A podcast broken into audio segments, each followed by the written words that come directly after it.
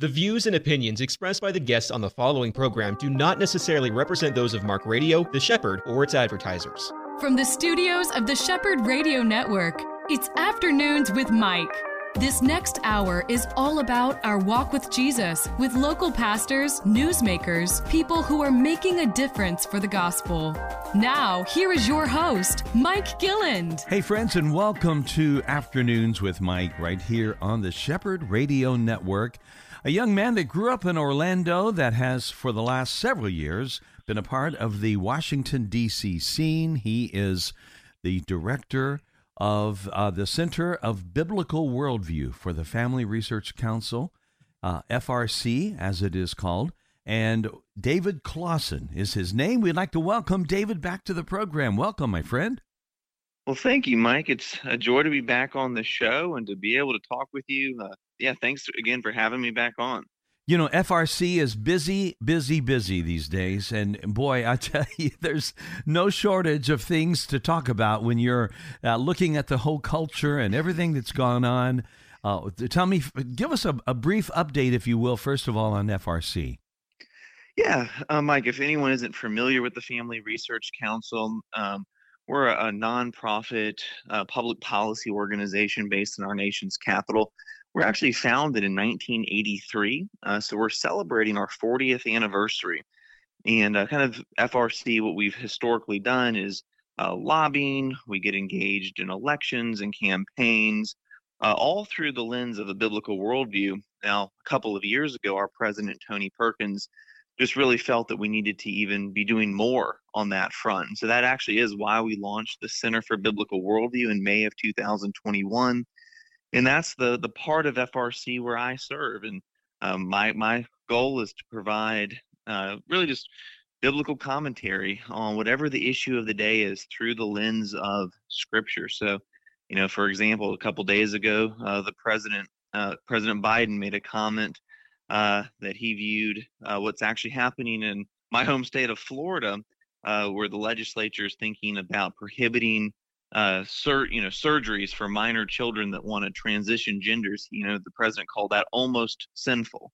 Well, you know, it's a comment like that, uh, where he's actually using, whether he realizes it or not, theological language. Well, that's where I come in and try to speak to that issue and just to unpack that.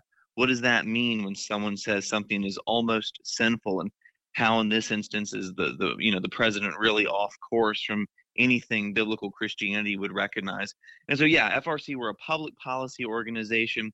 Uh, first and foremost, but we also try to come at issues uh, through the lens of Scripture, just coming alongside pastors and Christian parents and congregations to think through all these issues uh, through that lens of Scripture which is what historical Christianity's always been about.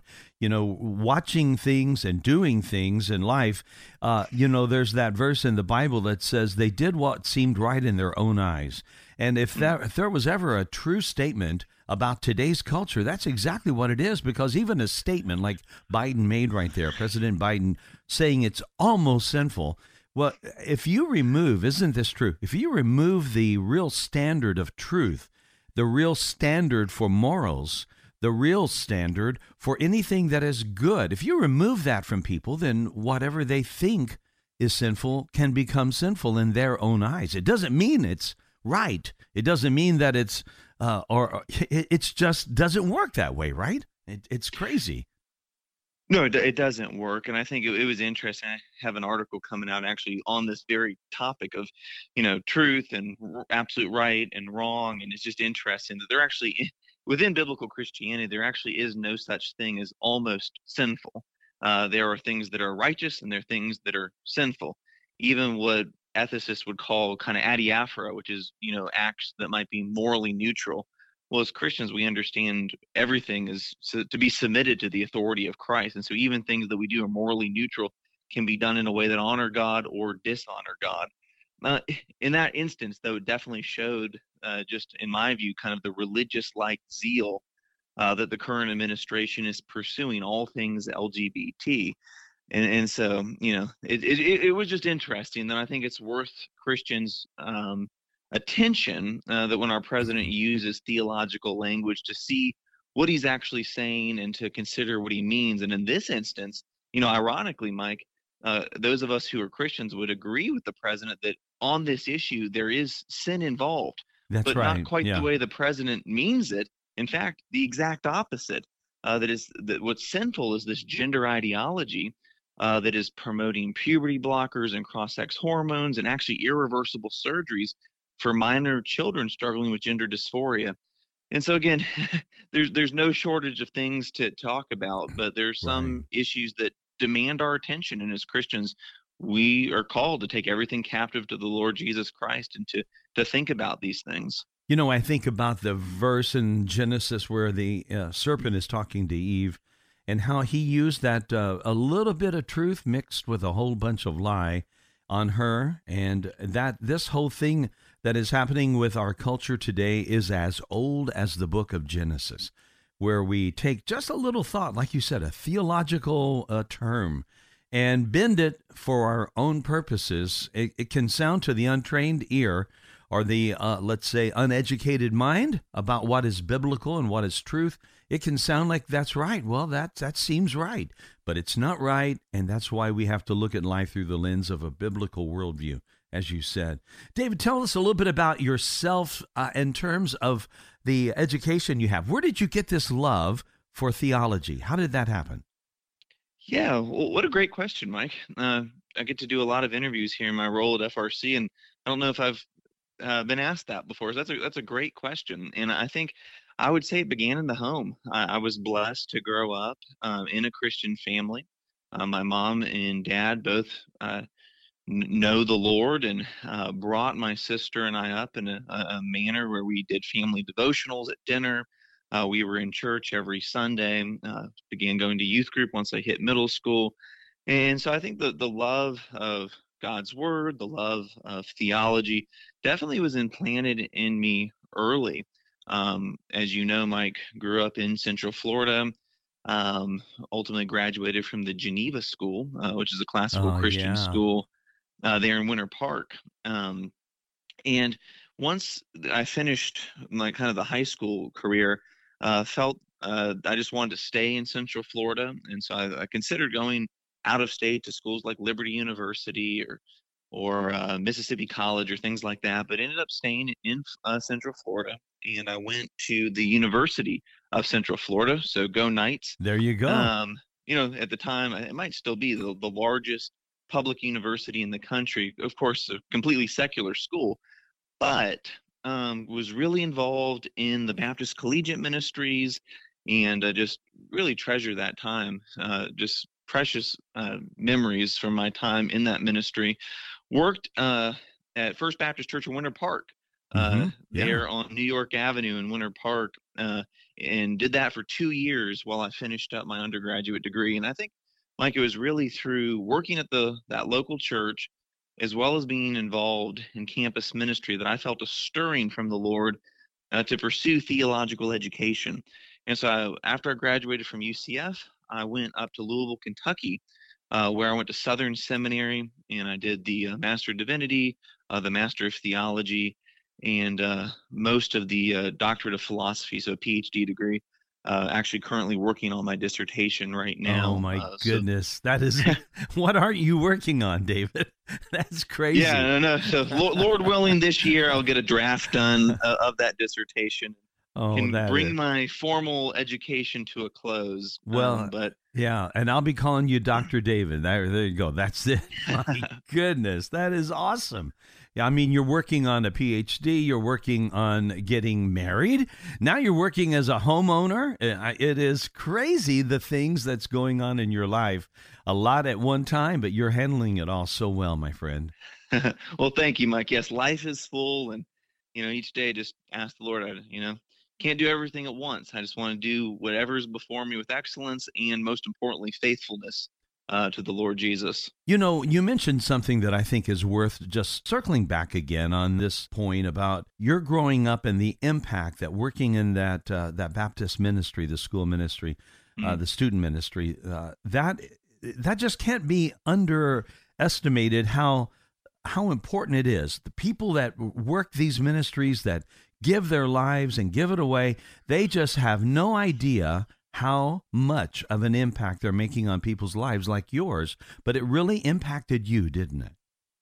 Oh, it really did. And it's interesting, Mike, you know, working here in Washington, D.C., living here since uh, 2019, uh, I've had neat opportunities to, you know, meet senators. I, I met the uh, current Speaker of the House, you know, neat opportunities like that. Um, and people in power. But, you know, the people that have really actually impacted my life are youth pastors, uh, campus ministers, um, people like Robert Hemphill, who was the longtime youth pastor at First Baptist Church in Winter Park, or, or people like Brad Crawford, who's uh, been the director of the Baptist Collegiate Ministries at UCF for you know 20 years at this point. Uh, people who, in, in one sense, are laboring in obscurity and kind of just doing what they feel the Lord's called them to do. And it's interesting to to look at folks who have been in those ministries uh, who it's cool it's it's it's a, I think an important leadership principle that people like those guys I just mentioned or Robert Hemphill or Brad Crawford.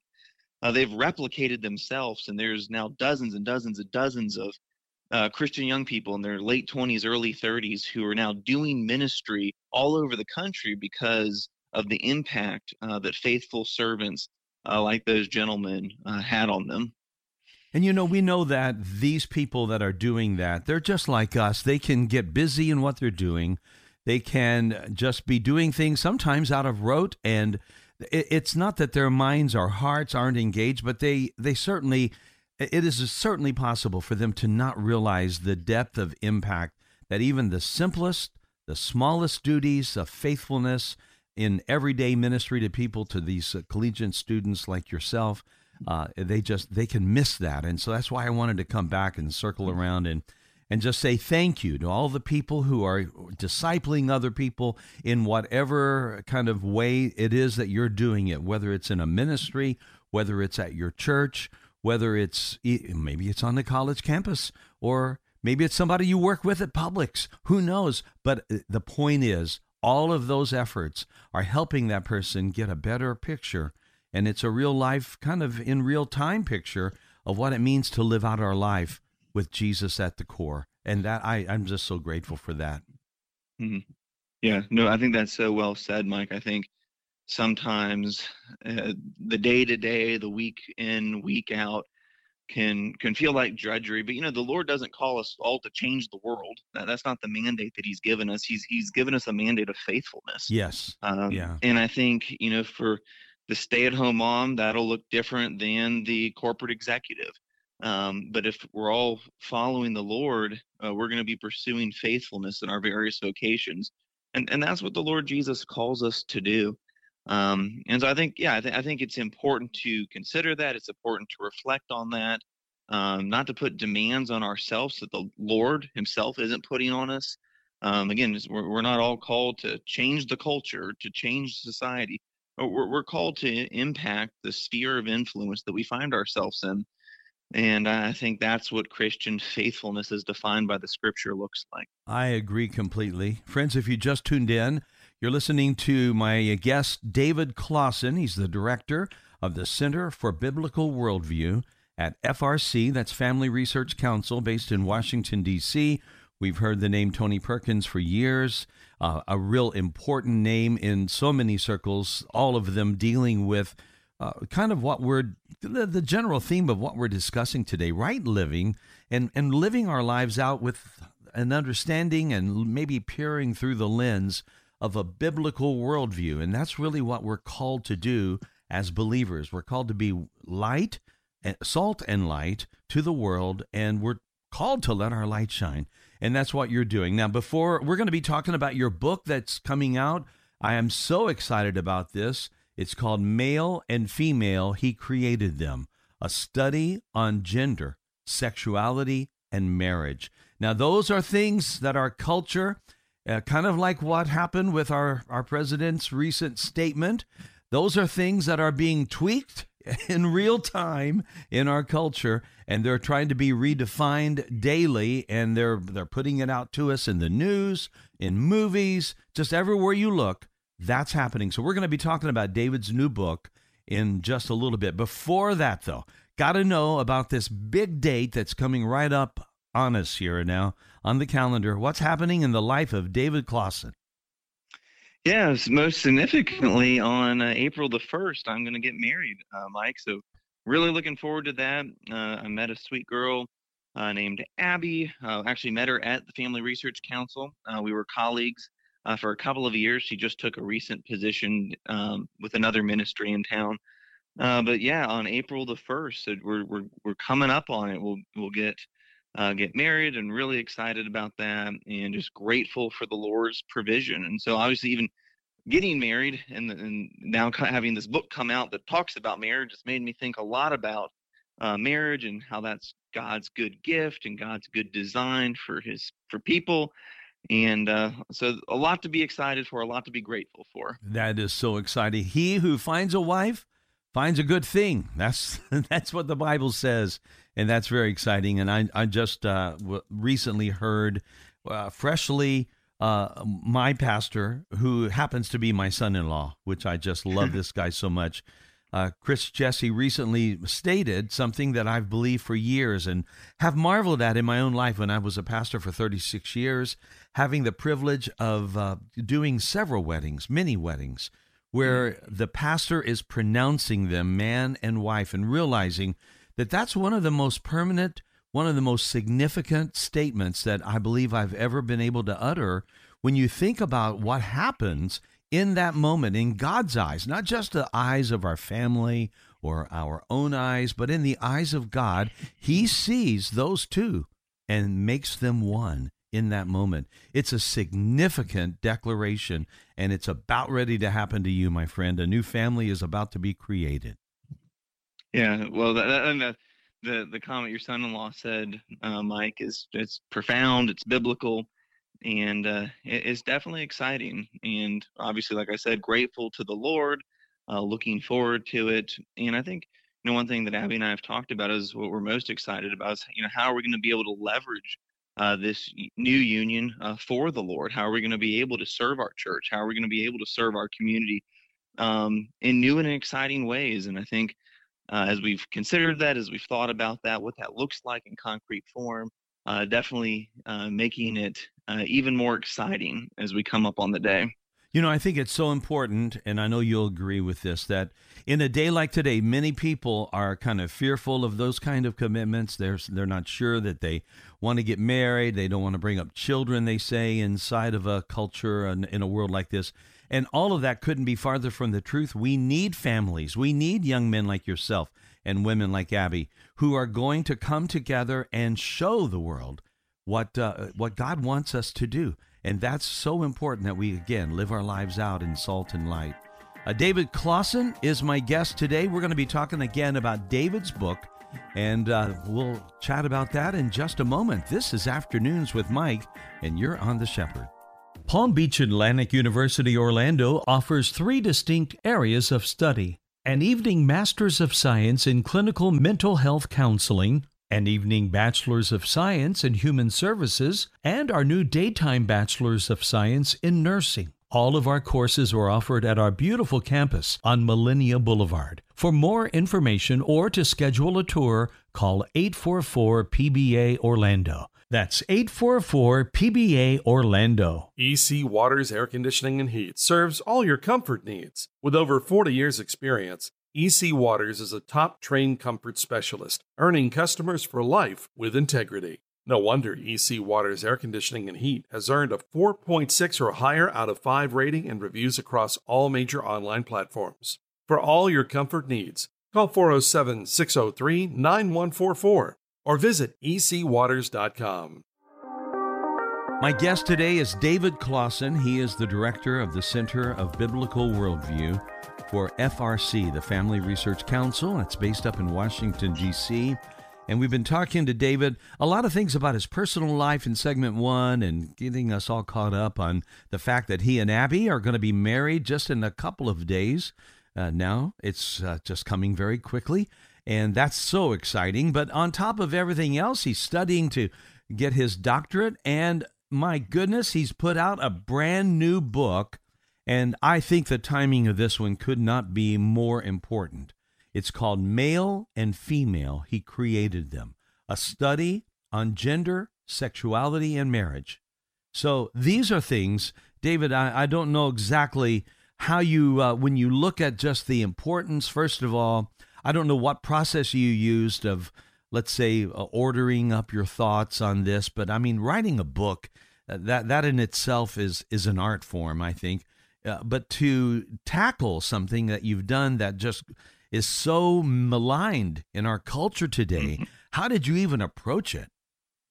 Well, thankfully, I had some help. So the, this book was actually co-authored with two other guys. One is a professor at Southern Seminary in Louisville, Kentucky, and the other one serves as the executive director of the Council on Biblical Manhood and Womanhood. Oh so, my uh, goodness! Uh, D- yeah. Denny Burk and Colin Smothers, two dear brothers, and uh, Denny actually also serves uh, as president of the Council on Biblical Manhood and Womanhood. So, kind of in their line of work, uh, Denny and Colin, they are constantly having to think about what does it mean to be created male and female.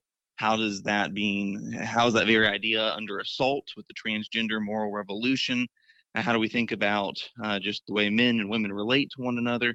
What does it mean to be human? What is a biblical anthropology? So they're dealing with all of that kind of in the church space. Here in Washington, D.C., at FRC, I'm dealing with the same issues, often though more from a political right. uh, angle. And so, you know, I, I, know them from my time at Southern, and so we we've just been in dialogue over the last couple of years, and kind of looking at what's out there, uh, what what resources are available for pastors and for Christian parents, and th- thankfully there are books um, that, that either tackle homosexuality or increasingly uh, a couple books on gender ideology. Uh, but what we realized, Mike, is there wasn't something that could really be used in kind of a Sunday school setting or a classroom setting, a discipleship group. And so that's why we kind of came together and wrote this book. It's uh, eight weeks or eight chapters, and um, you can read it just by yourself, and that's great uh, but it's really meant to be used as something that can be used in a study with other people. Uh, we have uh, discussion questions that are in the book, and then uh, we recognize that some people might not know the answers to these discussion questions, so we actually provide answers a couple pages later. There's also a video component, so you can, uh, if you go through the study, you'll hear supplemental uh, commentary from folks like Dr. Albert Mohler, um, mm-hmm. you'll hear from uh, Dr. Heath Lambert, the senior pastor of First Baptist Jacksonville. Uh, Charles, another well-known uh, pastor from Jacksonville. Even, yeah, we got um, Rosaria Butterfield, a former uh, tenured English professor at Syracuse University, who was who identified as a lesbian, uh, underwent a conversion experience, uh, and now is the wife of a Presbyterian minister. Mm. And so she shared her story in one of the videos. And so again, Mike, the, the, the goal of this resource is really to help Christian families, churches, small groups. How do we wrestle through these issues? Because whether we like it or not, these issues are not going away. They're being talked about right. in the culture. Yeah. And I think we need to have a strong biblical basis for how we think about all of these issues. So that that kind of a long-winded answer, but that that's really what was behind uh, the creation of this study and, and kind of the heart behind it as well. Now, the topic is, is so important, and there's not a parent who I believe, if they were faced with the reality of what is being taught in a lot, lot of the schools that maybe even their kids are going to, uh, I, st- I still find people that are surprised and doubtful when I tell them look, it, it, you need to check out because this is it's coming in to them through so many different ways, even in the curriculum. And a lot of parents, David, I'm finding that they just they haven't yet bought into that. They haven't yet believed that their kids are being exposed to these very topics in, let's say, early elementary school years. But they really are, aren't they? No, no, they are, and, and I think uh, these issues are again stuff we have to to reckon with, to grapple with. Uh, just last week, the Arkansas House, uh, uh, the Education Committee passed a bill uh, that would protect state employees, which includes public school teachers, from using from being forced to use you know so-called preferred pronouns. And so you know Arkansas, very conservative state, and obviously the this need arose that public school teachers needed to be protected from right. being coerced into using these preferred pronouns. We we've reported on all sorts of stories um, where, especially here in Virginia, which is very close to me, where you had school districts uh, that would allow children to transition, socially transition, that is, go by different names, go by different pronouns without even telling the parents. And so, you know, Mike, I don't want to get too upset, but at this point in the year 2023, we are being naive if we don't realize that the moral revolution, the transgender revolution, is here. Right. It is taking yeah. place in our public schools. It is taking place in the media. It is taking place in entertainment. And again, everyone is talking about these issues and coming to very different conclusions than we as Christians would. And so if we're not thinking about, we can't put our head in the sand and pretend these conversations aren't happening. And I think as part of following Jesus, of being a good disciple, is we need to take every thought captive to Scripture and think about these issues. And so again, that's the heart behind this this study is just trying how should Christians think about transgenderism? How should Christians think about intersex conditions? How should Christians think about and, and morally appraise homosexuality? And so again, this is you know Denny, Colin, and I we've put you know ultimately it's not our thoughts or opinions that matter; it's what God's word says. That's right. And that really is kind of what we're trying to do is just point people to the Bible and say, here's what the Bible says about these issues.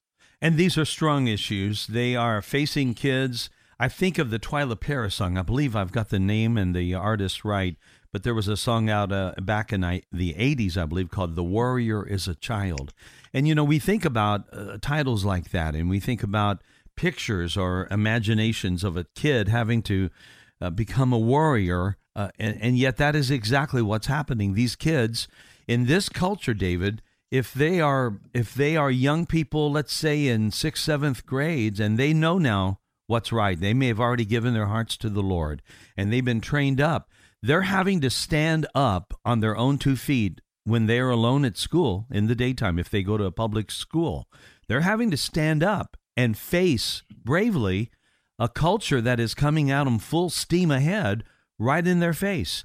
And that is the kind of stand that they're, they're going to have to take in this culture because it's coming from education, it's coming from entertainment, it's coming in so many different ways that they just can't avoid it. You're right, the revolution is here.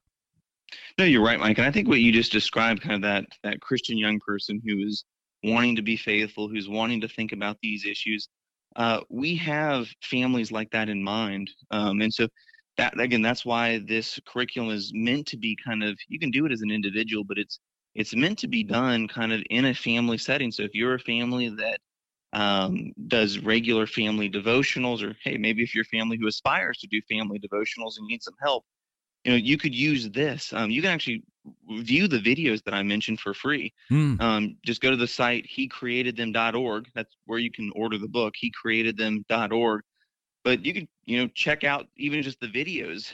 Um, now remember the videos are meant to go along with the different lessons but in even by themselves those videos provide helpful content uh, from respected leaders um, just kind of elaborating on the themes that we talk about in each of the eight chapters uh, but again we just made those available on the site so people could even just get a taste of kind of what they can expect from this study now, I know that your book has a number of well known, very recognizable names who have endorsed your book. And right at the top of the list, and you've mentioned his name already, Dr. Albert Mohler, who I just love this guy. Had a chance to meet him one time. He spoke at our conference a long time ago. It was a very brief meeting. He would not know me from Adam, but boy, I listen to him almost every day on the on the briefing and I think a lot of people do. And it's so helpful to have men like him who are, are, aware of what you're doing and to endorse your book. He said this For 2,000 years,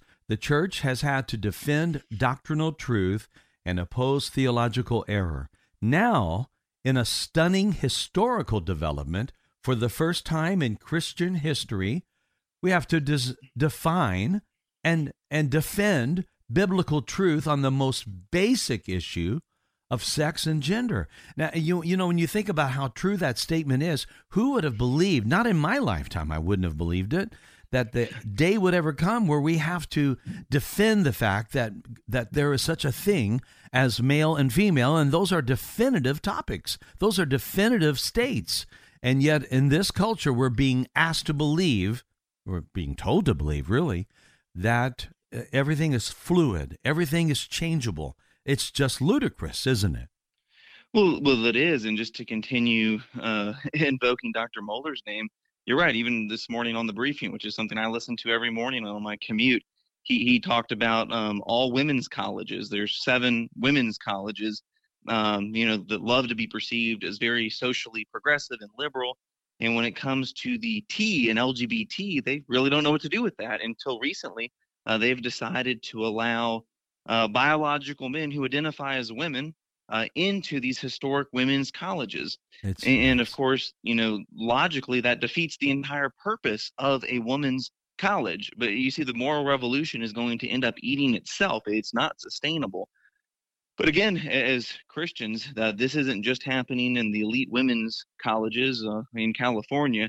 Uh, this is happening in your youth group uh, with students who are hearing about these things from classmates. They're seeing about it on social media, and they want to know how to think about this faithfully. And I think that's where Christian parents, Christian grandparents, youth pastors, Christian leaders uh, need to realize that you know these you know i think when i was growing up talking about gender sexuality those are kind of taboo topics that we didn't really want to talk about a whole lot well we, we obviously we need to talk about them in tasteful and age appropriate ways but, but we do need to talk about god's design and purpose uh, for gender and sexuality in marriage uh, because if we don't someone else will that's and right the conclu- yeah. and the conclusion that young folks will will draw is not going to be in line with what Scripture teaches.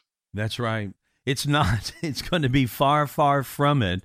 And it's just so devastating to see how many people are, are, let's say, being swayed initially. Maybe they have questions. Maybe a friend has told a young person something that's got them thinking, and they have this desire and this need to maybe put that to put that to bed in their life and and get past it. And what do they do? They go to a, someone they think they can trust and maybe get real wisdom from. They go to their teacher. And the teacher is now so often on the same side of the perpetrators of all of these lies. And that's that is a, a, sad state. And that's happened here in Florida where a teacher with a young lady that had some confusion and maybe we don't know how or why but she went to a teacher and the teacher just took things off and it, it became a full steam ahead effort on the part of that school to get this girl transitioned. And mm-hmm. the confusion that brings the devastation that brings. And then you have basically what is uh, nothing less in my mind than than barbaric mutilations of young people all in the name of helping them where they uh, they go through surgeries to transition from female to male or or vice versa. And it's devastating on that kid's life and yet there are people who are getting on the other side of it now, David, as you know, and they're waking up and it it just couldn't be more hard news for them than to realize the mistake that they've made. Isn't that right? It is, and that's why even legislation right now uh, in in Florida, for example, House Bill 1421 that's being considered, which appears to be actually the legislation that the president had in mind when he was kind of uh, talking about how the, this kind of acts, you know, or legislation is almost sinful. Right. Uh, but that legislation, I actually read the bill just last night. Uh, have for an article I'm writing, and all that bill does is say that minor children uh, can't be subjected to puberty blockers, cross sex hormones, or these so called surgeries, which are just re- irreversible surgeries where you're, you know, chopping off healthy body parts.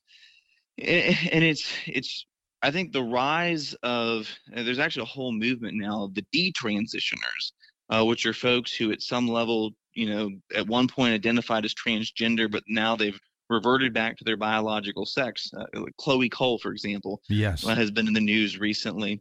And, I think, you know, what, what folks in the detransition movement are telling us is that, you know, they were rushed into these treatments. There was little to no uh, psychological or mental evaluation. Um, it was just they, they showed up at these clinics and were pumped full of hormones. And so, you know, I think there is an obligation for the adults in the room which includes state legislators like those in Florida to stand up and say, hey, uh, we need to protect our children. This, this is you know, one of the fundamental purposes of government actually is to protect citizens. Yes. And I think we, we do need to protect our children. And I think you know, Mike. I, I think the the the LGBT, the the T in that, I think is ultimately going to be the undoing of much of the movement. At least that's my hope. And I think when it comes to these things we're talking about with children and these surgeries, also just biological men and women's sports, I think even the, the secular person on the street recognizes that it's simply not fair uh, for biological men who've gone through pu- puberty and just have anatomical biological advantages to compete against women. That's I think right. polling is bearing that out. And so my hope is that those who are embracing this movement, is, at least in the political class, are going to realize this is unsustainable. This is not even politically, this is not a political winner. And, and that some of this craziness can be dialed back because it, it really is just that. It's it's crazy. You know, 30 years ago, 35 years ago, it was all uh, talk about uh, women's uh, movement, uh, the kind of like the the rise, if you will, of feminism.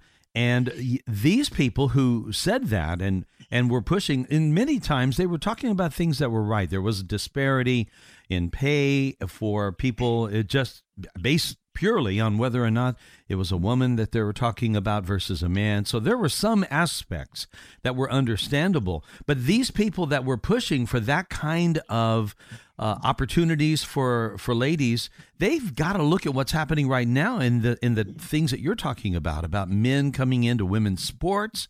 They're they're making a fuss about this too. It's not right, even from the ultra feminist side, isn't that right? Oh no, it's absolutely right. Just ask Martina Navratilova or J.K. Rowling, uh, two friends of all things uh, LGBT uh, in most regards. Uh, however, they've dared to speak out. Martina Navratilova talking about sports, uh, J.K. Rowling talking about other aspects of society. That hey, uh, we're really in danger here of stripping women and girls Right. of a lot of hard-won rights in the name of gender equality for those who identify as women who are actually biological men. And so again, I don't think either Martina Navratilova or J.K. Rowling would identify as a born-again Christian, but even they recognize the illogic of this uh, whole agenda. We're going to pick this back up in a moment. We're up against a break. This is Afternoons with Mike. My guest, David Closson. We'll be right back. Pastors and financial leaders, do you need expert accounting or tax help? Do you have payroll or 1099 questions? Do you need a ministry expert to help you acquire real estate for your next project? If the answer is yes, yes, and yes, visit petraworldwide.org. Petra Worldwide has been strengthening ministries to transform humanity since 2007. Visit petraworldwide.org or call 855 481 9095. At the end of the last segment, my guest, David Closson, and I were discussing uh, the things that are going on in our culture right now, all in the context of David's book that he has co authored. Uh, the stuff that's gone on in our culture in the last 40 years are a lot of those things that were hard fought. Let's say women's rights and, and the recognition for women and equal pay and all of the things that were were fought for in the 70s and 80s are just in some ways summarily being thrown away in this current revolution that's going on. Uh, I think the revolution is the right word. And it, you know, just a couple of years ago, they admitted, and it's funny, you'll never hear this talked about this way again.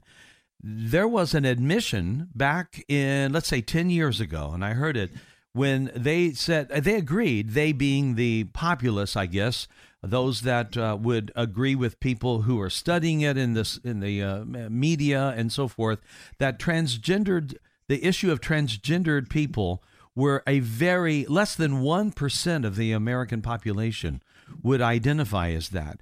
And yet here they've they've taken this revolution and they've blown that up to where it's they if you believe what they're saying David it's almost like uh, one out of every uh, every 3 people are probably uh, living in the wrong sense of gender. And that's just so preposterous, but how quickly things have fallen in that direction. That that's right, Mike. And I think it's interesting to actually look at the numbers. And in fact, last month, Gallup uh, came out with uh, the latest iteration of their survey, and they found that the the population uh, of Americans who identify as LGBT.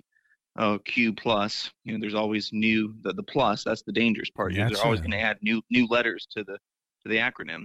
uh, but it's actually it has gone up in recent years. For a very long time, it was around three to four percent, uh, and in the last couple years, it has spiked up to about seven percent. So about seven percent of Americans uh, identify as LGBTQ. Now, most of that's in the L, the G, or the B. It's right. Still, I think right around one percent T. But what is revealing, Mike, is that um, when they broke it down by generation, is that Generation Z, uh, those born, they, and they defined it as anyone born between 1997 and 2004. So these are folks who are right now uh, finishing up high school, they're in college, or they're one or two years into their uh, professional careers. 19.7% uh, of Generation Z identifies in some way as LGBTQ. Uh, 19.7. So that in that demographic, that's one out of every five people who have bought in to to such a degree that they're now claiming that identity. And I think that's important. You know, Gallup's not a Christian organization, but just that raw data that has important implications for how we as Christians uh, message on this issue, think about this issue, engage on this issue. Well, it, it, you know, it just goes to show the power of persuasion when you have so many forces that are like colluding. And there is no doubt in my mind, David, there has been an organized collusion between the news media, between the radical left, uh, the talking points just couldn't be coincidentally the same. There's a collusion. There's working together, and they're doing it, and rightly so. That's why you use the word revolution. it, it is like this thing is being uh, commanded with a general, so to speak, uh, in warfare, and it's being brought out to the battle, and they are winning troops. They're they're confusing people to the point where they're buying in to this alphabetical soup of uh, of names of LGBTQ plus plus plus. Those pluses, those variables. It's like you said. Who knows what is going to be the next thing added? No, that's right, and I think it's it, eh, we have some sense of what's the next thing. I think a couple years ago, Facebook uh, added, you know, 53 options for gender. Wow. Uh, you know, you, you, had 53 options, including two spirit. Um, you know, two spirit. You could identify as that if you wanted to as your gender, and so you know, some of this has become so nonsensical that it, it doesn't make sense, um, that it's hard to keep track of. Uh, but what it does show is that, and other polls show that, you know, at the same the same time, Mike, and you and I wouldn't be surprised by this. At the same time uh, that this rise in LGBT policy goals and objectives are being achieved, we see the percentage of Americans who would have a biblical worldview uh, is decreasing. George Barna, uh, I've been on your show before, Mike, and have talked about the 6% of Americans who have a biblical worldview based on George Barna's extensive research. Mm-hmm. He came out just a couple of weeks ago with a poll that shows that 6% number has now dropped to 4% of those who have a holistic, fully orbed uh, perspective, perspective on life engaged by the scripture. So at the same time that Christianity has declined and lost influence, We've also simultaneously seen the rise of unbiblical ideas, uh, ideas that really go uh, not just against you know doctrines such as Jesus is you know the Son of God and Lord, uh, Jesus the only way of salvation, but you're seeing the rise of ideologies that go against the grain of creation. Uh, right. things as basic as our our being male and female, uh, the institution of marriage being reserved for a man and a woman. So it's again not just Christian doctrines, you know, that are being thrown off. It's just fundamental biological, physiological, anthropological realities. And I think that's why I think Dr. Mohler's the guy that coined it. Uh, but we are living in the midst of a moral revolution. And uh, as Christians, we need to, the very first step is to at least acknowledge that and kind of recognize the contours of the, of the battlefield, really and we have to get ready for the battle. I, you know, we can't let it just come to us. We're going to have to address it. I think of Steve Camp's song often from the 80s called Run to the Battle. And I think that is something that we need to do. That's what we saw in the Bible that David did with Goliath. He picked up the smooth stones, he picked up five of them, he only needed one. And in a real sense, if we have the, the one truth from the Word of God, then we are armed with more than enough. And that's something we all have to remember that this is a battle, and it's a battle that we've got to be willing to fight. We can't be the ostrich sticking our head in the sand and just hoping it somehow goes away. Because, like you said earlier in the program, we've got to admit the fact that it's probably here to stay. This battle, they're not going to be giving this one up.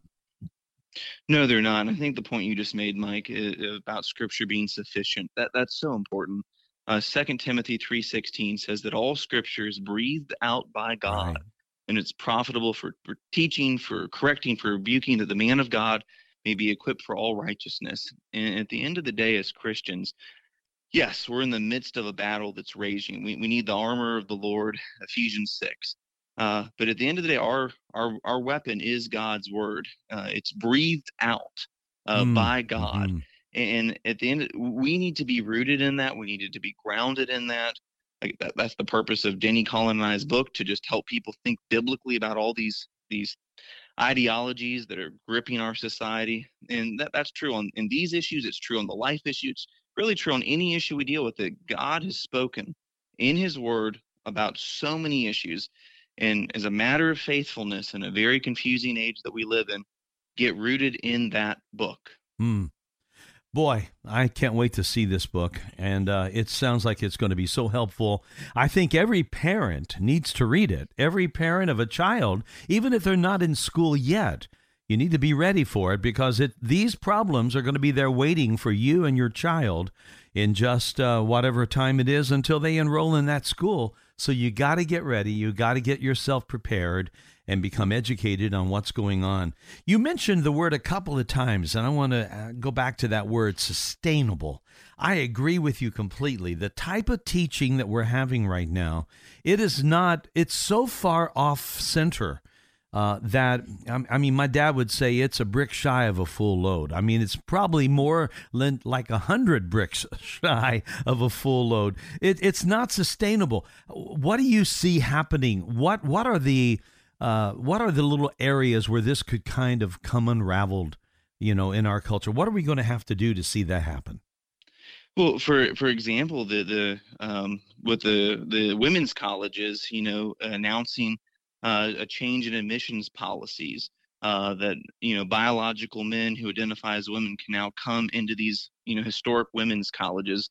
Uh, the New York Times quoted this the president of the student body, and she said something to the effect that uh, this is a great policy change, and the culture on campus will not change. Right. I think Dr. Mohler's response to that, he said, "Good luck." you know, right. you, you let biological men into an all women's college, and you think that's not going to change the you know the the culture. You got to be kidding yourself. what could go wrong, right? Yeah, what what could go wrong? And you know, so things like that. I think obviously these these women colleges are going to see all sorts of issues that are going to come because of that. Think about uh, the, whole issue of sports. Uh, already, we're seeing folks like Lia Thomas, a biological male who swam on the University of Pennsylvania swim team. And as a biological male who's just built stronger and bigger, uh, Lia Thomas broke meet records and pool records and league records, won a championship, and you know just took those trophies and ribbons away from biological girls who have trained their whole life. And, and so I think you know w- what we're seeing with the T and the LGBT is because it's such a fundamental inversion of created reality. Uh, I, I, think when I say it's not going to be sustainable, I think even secular folks are ultimately the, the word you're going to hear, Mike, is this is unfair. Yeah. This is unfair. Yeah. It doesn't make sense. Right. And so I, I do think uh, there's instances of this where, where we actually see the manifestation of this radical gender ideology I think we're going to start seeing some people wanting to walk back some of these policies or, or make some accommodations or make there be a third option or something. Uh, because I think the women's groups are going to realize that everything they fought for is now being sacrificed on the altar of political correctness and gender ideology. Yeah, you know, we think about the pushback that happened in Loudoun County with parents saying enough is enough and getting involved with school boards, that kind of pushback that yes. kind of courage, that kind of standing up against the the media flow is what we really need, isn't it? It is, and uh, Glenn Youngkin is the governor of Virginia, I believe, uh, because of that issue. You know, Joe Biden in the 2020 election won Virginia by 10 points, and literally a year later, a Republican wins the the governor's mansion. And it, so, how do you account for such a you know a shift in the the, the populace? Well, it was because of the issues you saw in Loudoun County related to these issues that we've been talking about. Right. Realizing that this is dangerous to girls, this is dangerous to women. And, you know, at the end of the day, I think even people who don't have a biblical worldview, they appreciate sanity. They appreciate normalcy. And if you go down this road of the gender ideology, that's the opposite of what you're going to get. You're not going to get sanity. You're not going to get normalcy. Well, we pray that more and more people will join the fight against this very obvious revolution that's going on. And David's book is going to be a real help. It's going to be a great tool and resource to use. It is called Male and Female, He Created Them, a study on gender, sexuality, and marriage. Co authored with David uh, is Denny Burk and Colin Smothers. And uh, tell us how that can be, uh, how can people get that book? Yeah, you can find it at hecreatedthem.org. Uh, we made a site for it, just hecreatedthem.org.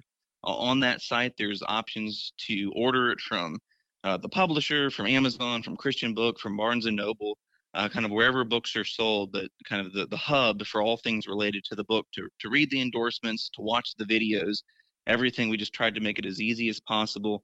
Um, hecreatedthem.org is kind of the the one-stop shop for all things related to this resource. And again, the prayer from all of us who've written the book is that this just kind of just an arrow in the quiver of parents, pastors, uh, faithful Christians who are wanting to think biblically uh, about these contested issues uh, that we have to deal with every single day. Well, it couldn't be more important, especially for all the parents out there and even grandparents that want to see your family have the uh, the opportunities that we did. Uh, this world is changing, friends, under our feet. We've got to be ready. We've got to be prepared. David Closson, we wish you the best on your upcoming marriage to Abby, and uh, congratulations to you, my friend. Thank you so much, Mike. Really appreciate it. Looking forward to uh, being on the show again, hopefully in the near future. Absolutely. David Closson, the director of Center for Biblical Worldview at Family Research Council. That's all my time. Thank you for being with us today, folks. We'll see you the next time on Afternoons with Mike.